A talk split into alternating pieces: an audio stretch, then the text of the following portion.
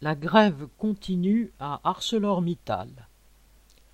Les travailleurs d'ArcelorMittal Martinique et Guyane ont repris le travail. Ceux de Guadeloupe en étaient à leur 36e jour de grève lundi 11 octobre.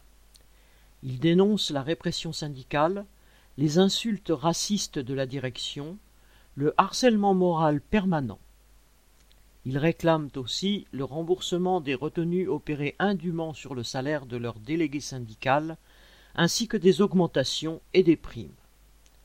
Lundi 11 octobre, un meeting de soutien s'est tenu sur leur piquet de grève avec les salariés de l'hôtellerie, de l'énergie, du commerce, de Pôle emploi, de l'hôpital. Ensemble, ils se sont dirigés vers les salariés des entreprises de la zone de Jarry, où ils ont recueilli un soutien financier solidaire. La lutte continue. Pierre Jean Christophe